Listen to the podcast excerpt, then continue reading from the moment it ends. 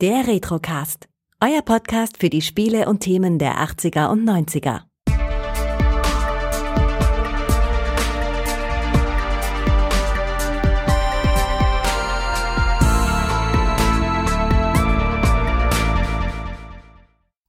Herzlich willkommen beim Retrocast. Mein Name ist Kai und ich darf heute zum ersten Mal im Retrocast den Thorsten bei mir begrüßen. Hallo. Hallo Kai, hallo liebe Zuhörer. Erst freut mich, dass es endlich geklappt hat. Äh, gefühlt eine Tortur über Wochen, äh, bis wir endlich mal einen äh, passenden Termin gefunden haben. Immer kam irgendwo was dazwischen. genau. Ja, umso schöner, dass es heute endlich geklappt hat. Aber erzähl doch mal, um was es heute überhaupt geht bei uns. Genau, ähm, ich habe ein Spiel mitgebracht und zwar ja, ich habe ein Spiel ausgesucht, ähm, für das ich mal eine Lanze brechen möchte. Denn soweit mir bekannt, ähm, bekommt das Spiel in gewissen Kreisen nicht nur Lob, sondern äh, auch etwas Kritik und hier und da vielleicht sogar ein bisschen Häme ab, habe ich tatsächlich schon gehört. Und ja, das liegt äh, zuletzt vielleicht auch daran, ähm, an dem Umfeld, in dem es entstanden ist und in dem es veröffentlicht wird. Es hat nämlich berühmte Geschwister. Und zwar geht es um Loom. Mhm, ganz genau. Veröffentlicht 1990 und natürlich von den äh, großartigen Lucasfilm Games. genau, und da sind wir schon bei den berühmten Geschwistern, die es hat. Ähm, ist, glaube ich, sogar das gleiche Erscheinungsjahr wie Monkey Island oder zumindest einer der Monkey Island Teile, oder? Ähm, also ich weiß, dass äh, der erste Indie-Teil, also Indie 3 ist 1989 erschienen und äh, dann Monkey Island, der erste Teil, kam auch im Oktober 1990 heraus, ganz genau. Ja, da ist es vielleicht auch ein bisschen untergegangen. Also bei mir war es definitiv auch so. Ähm, ich habe das Spiel erst kürzlich tatsächlich kennengelernt. Und zwar hat mich ein guter Freund aufmerksam gemacht, auch hier ein Mitpodcaster, der Michael, ähm, hat das Spiel mal neben so einem Nebensatz erwähnt. Als ich dann sagte, ich kenn's gar nicht, hat er gemeint, das musste unbedingt spielen und hat mir dann auch gleich einen Link geschickt für die Vorgeschichte. Denn äh, die kam nicht, äh, wie damals so üblich, im Handbuch oder ähnlichem raus, sondern als Hörspiel. Da ich ein großer Hörspiel-Fan bin, hat er mich damit gleich gehabt. ja, auf jeden Fall. Äh, es ist auch spannend. Also das wurde tatsächlich als ähm, Tonband, als Hörspielkassette beigelegt oder als Audio-CD, je nachdem, welche Version ähm, man äh, besaß. Und äh, da sind wir eben im Vorgespräch schon etwas auf die Schliche gekommen, denn du hast dir die Good Old Games Variante gekauft und äh, warst gerade eben ein bisschen entsetzt, als ich sagte, dass das die VGR-Version ist, die ein kleines bisschen äh, gekürzt ist im Vergleich zur klassischen EGA-Version. Ja, genau. Skandal. Die muss ich mir mir jetzt auch noch besorgen und muss es wieder spielen. Denn, äh, wie ich schon gesagt habe, ich habe das Spiel nicht ohne Grund ausgesucht. Ich äh, mag es sehr. Also für mich, ich finde, es ist ein absolut besonderes Spiel. Es entführt in eine wunderbare, ja, wenn man so will, Märchenwelt und ähm, ist auch unglaublich schön anzuschauen und, und stimmungsvoll gemacht. Ja, genau. Es ist eine schöne Fantasy-Welt, wie du schon gesagt hast. Und äh, ganz kurz möchte ich noch was zu der äh, VGA-Version sagen, denn offenbar gab es dort Schwierigkeiten in der äh, Synchronisation von Bild und Ton. Daher hat man auf Nahaufnahmen von Spielfiguren und auch verschiedene Cutscenes verzichten müssen. Ja, es ist eigentlich schade, aber äh, ich glaube, es wäre dir natürlich niemals aufgefallen, wenn ich das, glaube eben nicht erwähnt hätte. Wahrscheinlich nicht, nee. Ja, ich habe die EGA-Version gespielt und genau wie du habe ich das Spiel früher niemals gespielt. Also das war jetzt auch mein erster Besuch in dem Spiel und der unterscheidet sich von allen anderen Lucasfilm oder LucasArts, wie sie dann kurz darauf äh, sich umbenannt haben, äh, sehr auch in der Bedienung. Absolut, aber bevor wir da hinkommen, äh, noch eine Frage. Hast du denn, äh, hast du das dann damals mitbekommen, dass es das gibt überhaupt oder ging das komplett an dir vorbei? Nein, das ist ein Titel, den habe ich immer mal wieder gelesen. Okay, Loom hier, ein bisschen Loom da, auch mal Bildchen gesehen davon, aber ich habe es nie besessen und auch nie gespielt und auch nicht mal ansatzweise gespielt. Währenddessen ich alle anderen LucasArts Adventures äh, von Indie 3, Indie 4, Monkey Island, äh, Day of the Tentacle, Vollgas, The Dick alle komplett mitgenommen habe. Mhm, okay, ich habe nicht ganz alle mitgenommen, aber natürlich die meisten davon. Ich weiß auch gar nicht mehr ehrlich gesagt, ob ich die dann damals durchgespielt hatte oder nicht aber alle zumindest mal angespielt und mich eine Zeit lang mit beschäftigt. Ich kann mich allerdings noch sehr gut erinnern, dass ich, äh, als ich dieses äh, Coverbild oder Coverart gesehen habe von Loom, konnte ich mich direkt wieder dran erinnern, dass ich das damals sehr viel gesehen habe, vermutlich auf Zeitschriften ähm, am Kiosk dann entsprechend und ich kann mich noch erinnern, dass ich dann dachte, ach, damals gab's doch diese Fingerspiele. Ich weiß nicht, ob du die kennst, also wo man so Faden zwischen den Fingern hat. Ja, ja und klar. so ähnlich Mhm. sieht ja auch äh, das Cover aus äh, von von von Loom, weil es ja letzten Endes auch kommen wir gleich dazu um Weben und äh, und äh, Ja, so eine Art Magie. Magie, genau, Ganze. um Magie mit Genau. Weben geht, also auch um Fäden entsprechend. Und äh, ja, ich kann mich noch erinnern, dass ich dieses Cover, das hatte ich direkt wieder vor Augen. Und damals als äh, Kind dachte ich dann tatsächlich, oh Gott, wie öde ist denn das? Weil ich fand diese Fingerspiele mit den Faden schon total öde.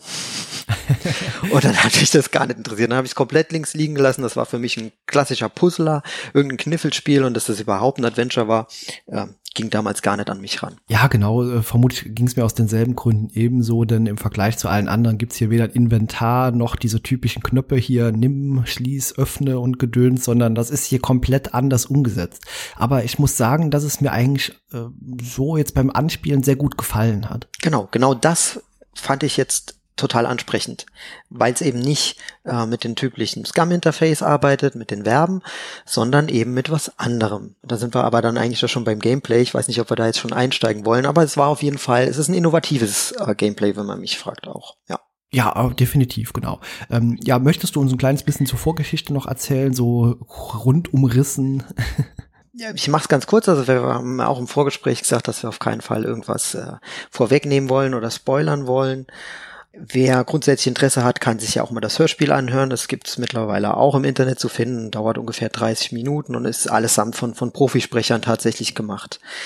Ja, es klingt sehr gut. Ich werde es auch in die Shownotes einfach mit rein äh, hämmern und dann könnt ihr euch das eigentlich, wenn ihr das hier hört, äh, gleich im Anschluss anhören. Und äh, es ist unterhaltsam, kurz, knackig, aber wie du schon sagst, professionelle Sprecher und auch äh, gut zu hören. Ja, ich würde sogar sagen, die Creme de la Creme der äh, Hörspielszene dieser Zeit von Europa ist da mit dabei. Auf jeden Fall. Ja, genau. Zur Geschichte vielleicht ganz kurz. Also ähm, ja, es ist, wie wir schon gesagt, eine Fantasy-Welt. In der Fantasy-Welt gibt es verschiedene Gilden. Und äh, so gibt es hier auch äh, die Gilde der Weber. Das sind die einzigen, naja, stimmt nicht ganz, aber so ziemlich die äh, Magier-Gilde unter den äh, verschiedenen Gilden, die es in dieser Welt gibt. Und ähm, es gibt da einen großen Webstuhl, der sozusagen fürs Gleichgewicht der Welt sorgt in den Augen der Weber. Und man spielt dann den Protagonist, der sozusagen als Kind des Webstuhls gilt. Das ist der Bobbin Fredbear. Der ist, gilt so ein bisschen als Außenseiter, denn er darf als einzigstes äh, Gildenmitglied eben keine Magie des Webens äh, anwenden, weil die Ältesten im Prinzip Angst vor seiner Macht haben. Das reicht eigentlich schon. Viel mehr würde ich ja, jetzt gar nicht reicht sagen. vollkommen. Ne? Ja. genau, das reicht. Und äh, ja, was man noch kurz erwähnen kann, äh, wir übernehmen eben die Rolle von äh, diesem Bobbin. Der ist 17 Jahre alt und erlebt ab dem Zeitpunkt dann äh, ja seine besonderen Abenteuer, kann man so sagen. Und ja, wie er die Abenteuer erlebt, da kommen wir jetzt eigentlich schon fast aufs Interface zu sprechen und auch warum das sich so enorm unterscheidet von allen anderen LucasArts Adventures. Mhm. Genau. Ähm, und zwar, äh, wie schon erwähnt, arbeitet man nicht mit den Verben, sondern man muss selbst weben und zaubern. Und das machen die Weber in Loom, machen das mit Tönen. Das heißt, man äh, hat einen Zauberstab und muss jetzt bestimmte Töne wirken, um zu zaubern, um damit Dinge anzuwenden oder zu verändern. Ja, richtig, genau. Das fand ich auch sehr spannend. Wobei man da noch kurz erwähnen können, es gibt auch zwei, äh, es gibt auch drei Schwierigkeitsgrade, äh, die auch dieses Gameplay jetzt und dieses, äh, diese Melodien spielen äh, unterscheiden voneinander. Genau. Also man kann sich das so vorstellen, man muss jetzt nicht hier, hat nicht ein Handbuch mit äh, allen möglichen äh, Melodien und kann dann alles zaubern, was einem so, so das Spiel zur Verfügung stellt, sondern ähm, man guckt sich nach wie vor, wie in dieser Art Spiel üblich, die Szenerie an, in der man sich befindet. Übrigens in total schöner Pixelgrafik äh, gemacht und auch wieder extrem stimmungsvoll und kann dann bestimmte Objekte eben Ja, also man trifft relativ früh auf, äh, ich sag mal, ein, ähm, ein Naturereignis, äh, das man halt mit Hilfe dieser Magie beziehungsweise äh, dann äh, dort beenden kann.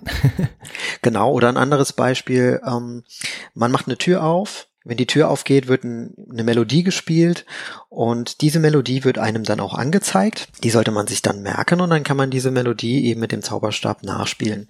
Jetzt hast du schon die verschiedenen Schwierigkeitsgrade ähm, angesprochen. Im einfachsten Schwierigkeitsgrad, in dem ich jetzt auch gespielt habe, ich würde auch sagen, das ist der normale Schwierigkeitsgrad, sieht man dann auch in dem Interface unten, welche Töne gerade gespielt werden. Wenn jetzt zum Beispiel der Ton C gespielt wird, dann sieht man das C, das äh, erscheint dann auch äh, kurz und ähm, so kriegt man dann die ganze Abfolge von Tönen zusammen und kann die sich dann oder sollte sich die dann notieren. Genau, im Idealfall sollte man sich die aufschreiben, es sei denn, man hat ein sehr, sehr gutes musikalisches Gedächtnis. ich habe es in dem Fall nicht gehabt, obwohl ich äh, Musik und äh, Noten auch sehr gut raushören kann. Äh, ich glaube, das ist auch einfach eine Übungssache. Je häufiger man das Spiel spielt, desto höher kann man natürlich wie bei allen anderen Spielen auch in den Schwierigkeitsgraden äh, das Ganze angehen. Genau. Und äh, ja, wie gesagt, im einfachsten Schwierigkeitsgrad wird es einem angezeigt, in den äh, schwierigeren dann eben nicht und in dem allerschwersten hört man dann tatsächlich nur noch die Töne.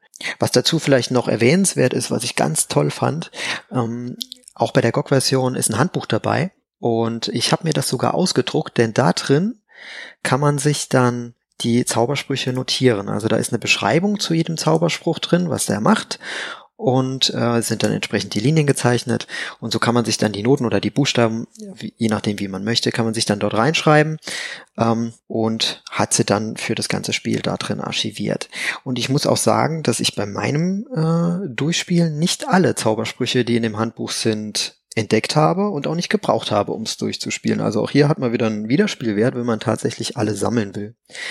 Und auch witzig, es gibt noch einen Hinweis in dem Handbuch, da steht drin, man soll doch bitte, also es steht noch ein bisschen schöner drin, als äh, findiger Weber äh, benutzt man einen Bleistift. Und das ist der Hinweis in dem Handbuch, dass bei einem Neustart von dem Spiel, also jetzt nicht, wenn man einen Speicherstand hat, sondern wenn man es komplett neu startet, dass dann sich die Sprüche ändern können. Ja, genau, das ist auch spannend. Und was auch spannend ist, dass man teilweise die Melodien auch rückwärts spielen äh, kann, beziehungsweise muss sogar, um halt das Entgegengesetzte auszuüben. Zum Beispiel Tür öffnen, rückwärts gespielt wäre dann Tür schließen.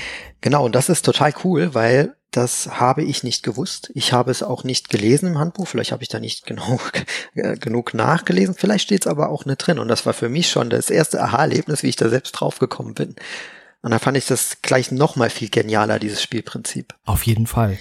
Äh, und äh, ich habe es ja eben schon mal kurz angedeutet, Inventar gibt's auch nicht. Das heißt, äh, nicht alles vollknallen äh, und mitnehmen und hier und dort ausprobieren. Das funktioniert halt hier grundlegend anders. Genau, und dadurch auch, wie ich finde, keine abstrusen Rätsel. Es, äh, man kann sich tatsächlich jedes Rätsel in meinen Augen herleiten mit den Zaubersprüchen. Wenn man dann durch sein Handbuch blättert oder durch seine Notizen und guckt, den und den Spruch habe ich noch, ach, das könnte ich doch mal hier über auf das, den Gegenstand oder jenen anwenden oder in dieser oder dieser Szenerie, dann ähm, macht das immer Sinn fand ich. Mhm, auf jeden Fall, genau. Was ich auch äh, toll fand, äh, ist die musikalische Untermalung des Spiels. Äh, die besteht nämlich aus äh, sechs verschiedenen Nummern aus dem Schwanensee-Ballett äh, von äh, Tchaikovsky fand ich äh, sehr toll, auch wie das Ganze halt zur Unterstützung der Dramaturgie teilweise eingesetzt wird. Ja, und passt tatsächlich. Es ist alles, wie schon erwähnt, total stimmungsvoll. Also sowohl für mich die Pixelgrafik, das Gameplay, als auch die Musik. Ich fand auch die Dialoge toll.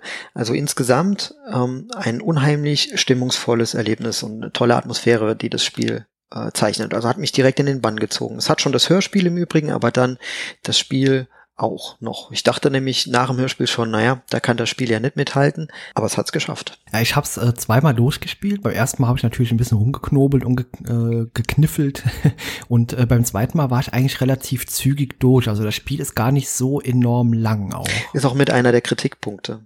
Und für mich ist das jetzt, für mich persönlich ist das kein Kritikpunkt. Für mich ist das äh, ein Bonus für das Spiel. Also für, ich finde, das spricht für das Spiel. Ich würde es fast als ähm, das, ähm, ja, das Lucas Arts Adventure für Casual Gamer bezeichnen. Denn äh, es ist nicht zu knifflig. Natürlich, am Anfang muss man ein bisschen rumrätseln, aber auch durch den begrenzten Umfang.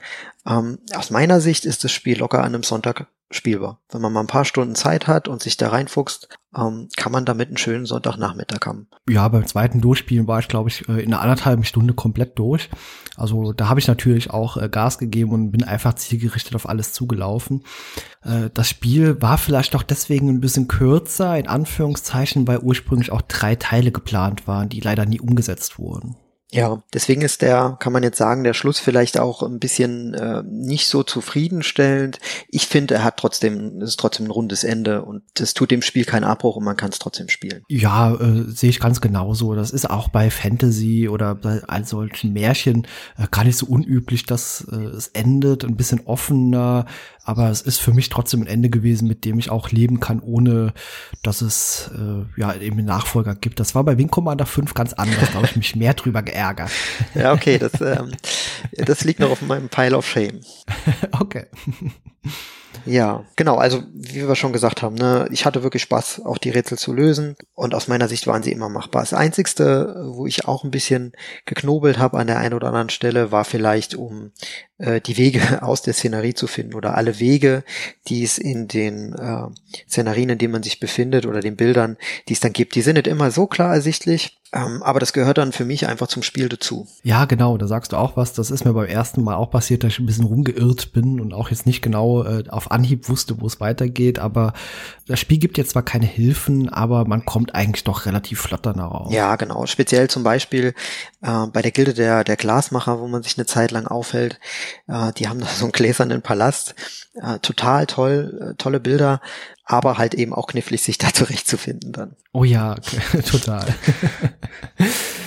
ja, ähm, äh, wir können mal kurz noch einen kleinen Ausschweif machen. Und zwar, äh, hast du früher überhaupt äh, diese äh, Lucas-Filmspiele, du hast eben schon mal angedeutet, nur angerissen teilweise. Welche hast du denn komplett durchgespielt? Ja, die Indiana Jones-Teile allerdings äh, mit Schulhofhilfe und so und ähm, Monkey Island 1. Okay, mhm.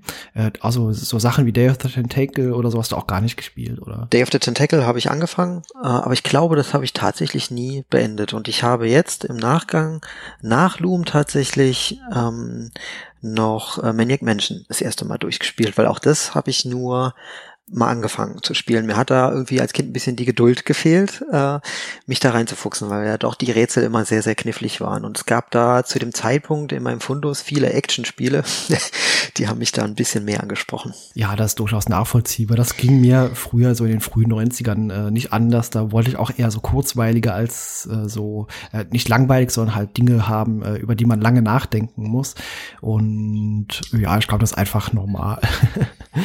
Ja, genau. Aber die anderen LucasArts Games genauso gemocht natürlich. Äh, für mich, wie gesagt, stellt Loom allerdings keiner der schwächeren Titel dar. Ich finde ihn auf seine eigene Art und Weise auch wunderbar. Ja, man kann schon sagen, der steht so ein bisschen abseits von allen anderen, aber auch die Verkaufszahlen, wenn ich mir hier angucke, also es wurde deutlich besser verkauft als ein äh, Monkey Island 1 und 2 und auch ein Day of the Tentacle. Also es gehört schon zu den äh, eigentlich erfolgreicheren äh, Lucas Adventures. Mhm. Okay. Hätte ich jetzt nicht gedacht. Hm, äh, hätte ich im Vorfeld auch nicht gedacht. Wie gesagt, weil es eben auch ein Spiel ist, das komplett an mir vorbeiging damals. Und umso schöner ist es gewesen, dass du dir das jetzt gewünscht hast und äh, ich mir das Ganze mal durch, äh, also anschauen konnte. Es hat mir sehr, sehr viel Spaß bereitet, das jetzt wirklich mal noch nachzuholen. Ja, das freut mich natürlich umso mehr. ja, dafür bin ich, äh, das hast du mir, glaube ich, an einer anderen Stelle mal gesagt, äh, dafür verantwortlich, dass deine Bibliotheken an, äh, schnell anwachsen. Das ist richtig. also ich habe jetzt alle Wing Commander Teile hier liegen und ähm, werde da auch noch rangehen. Ich habe auch schon angefangen, allerdings muss ich mich da in die Steuerung noch reinfuchsen. okay. ähm, genau. Ja, ähm, was vielleicht noch so ein, so ein gut, Hidden Fact kann man vielleicht nicht sagen, aber ähm, ist vielleicht jetzt auch schon hinlänglich bekannt für jemand, der das Spiel kennt und der sich mit Lucas Arts beschäftigt hat. Aber die äh, Loom-Figur, also der Bobbin, hat ja auch noch ein Cameo beziehungsweise einen Auftritt als äh, Pirat verkleidet in der Scum-Bar. Ne? Ich weiß nicht, ob du das wusstest. Ja, ja das habe ich äh, gelesen im Vorfeld. Äh, und zwar äh, sitzt er da rum und äh, äh, er trägt offenbar auch so ein irgendwie ein Aufnäher oder sowas, wo drauf steht, äh, Ask me about Loom. ja, klasse. Ja, es gibt aber noch eine äh, Anspielung äh, in Space Quest 4 und da gibt's in so einem Wühltisch in, bei einem Softwarehändler auch eine Art Parodie auf Loom, die heißt Boom und äh, dort wird sich äh, lustig gemacht über ein fehlendes Interface. Okay. ja. ja. Ja, ich kann mir vorstellen, dass das vielleicht auch nicht jedermanns Sache war. Ja, ich muss sagen, also heute hat's mir sehr gut gefallen. Damals wäre es vermutlich auch nicht so meine Sache gewesen. Also ich mochte damals Spiele, die irgendwie so einem gewissen Schema gefolgt sind, eben mit den Knöpfen hier öffnen, nehmen, schließen, benutze und so. Und ich glaube, das wäre mir damals ein bisschen zu sonderbar gewesen, muss ich leider zugeben. Ja, äh, möchte ich bei mir auch nicht ausschließen. Und äh, ich hatte auch nicht so mit Noten und Musik äh, zu der Zeit. Das hätte mich dann allein das vielleicht schon abgeschreckt. Wobei es keinen Grund gibt, denn wie gesagt, ähm, es wird einem alles angezeigt und äh, man kann sich die Zaubersprüche in Buchstaben aufschreiben und kann auch die Buchstaben auf der Tastatur verwenden, um sie zu spielen. Genau. Ähm, was wir noch erwähnen können, bei äh, Good Old Games, die Version ist ausschließlich auf Englisch, aber dort gibt's auch Möglichkeiten, wenn man so ein bisschen rumsucht im Internet, das Ganze einzudeutschen. Genau, dann hat man zumindest die deutschen Untertitel. Ich weiß gar nicht, ob es eine deutsche Tonspur überhaupt gab. Nee, gibt's keine.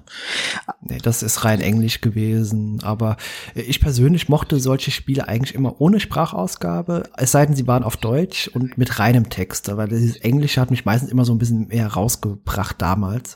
Ja, hier definitiv stand heute nicht der Fall, denn auch da sind die Sprecher hervorragend. Auf jeden Fall, ja, das kann man bestätigen. Ja, hast du noch irgendwas auf deiner Liste, was du zu Loom loswerden möchtest oder möchtest du irgendwo noch abschweifen und was anderes erzählen zu Sachen, die du früher erlebt hast äh, in Sachen äh, PC-Spiele? Oh, ich glaube, das können wir vielleicht ein andermal machen.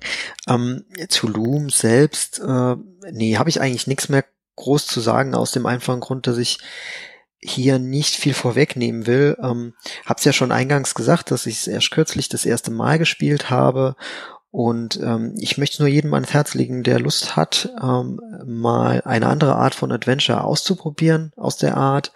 Denn wie gesagt, es ist wirklich spielbar, es ist nicht zu lange und ist ein tolles Erlebnis, wenn man sich darauf einlässt. Und hat auch eine tolle Geschichte, wie ich finde. Ja, genau. Und äh, vor allem, wie wir Anfang schon gesagt haben, auf jeden Fall vorab dann dieses äh, Hörspiel anhören. Wie gesagt, in den Shownotes zu finden, genauso wie der Link zu Good Old Games zu dem Spiel und dann äh, viel Spaß haben damit. Ja, genau. ja, dann sind wir eigentlich heute schon durch hier, oder? Es ging jetzt irgendwie ruckzuck, aber äh, dabei die inhaltlichen Sachen jetzt komplett rausgestrichen haben, um den Spielspaß, äh, den eventuell Spielenden nicht zu verderben, ähm, ja, kann man das eigentlich schon hier den Deckel drauf machen? Wir können mal noch drüber sprechen. Also über Loom, ja, können wir den Deckel drauf machen, aber wir können mal noch drüber sprechen, welches Adventure soll ich denn deiner Meinung nach als nächstes spielen? Also meine Erinnerungen tatsächlich selbst an Monkey Island 1 sind sehr stückhaft. ich weiß gar nicht, ob ich da noch alles in Erinnerung habe. Das habe ich zu dem Zeitpunkt auch nicht alleine gespielt, sondern mit meinem Cousin und ähm, dann ist das Spielerlebnis sowieso, dann schweift man manchmal ab. Was würdest du mir denn empfehlen? Ähm, was man so Adventure-mäßig auf jeden Fall empfehlen kann, wäre, weil das auch so ein bisschen äh, schwächer wahrgenommen wird, obwohl das ein hervorragendes Spiel ist, ist uh, The Dick. Äh, auch äh, sensationelle deutsche Sprecher. Und äh, falls du das noch nicht kennst und auf jeden Fall, wenn du ein kleines bisschen Interesse an Star Trek hast, äh, die beiden klassischen Adventures, zum Beispiel äh, 25th Anniversary und Judgment Rights. Also die sind alle exzellent.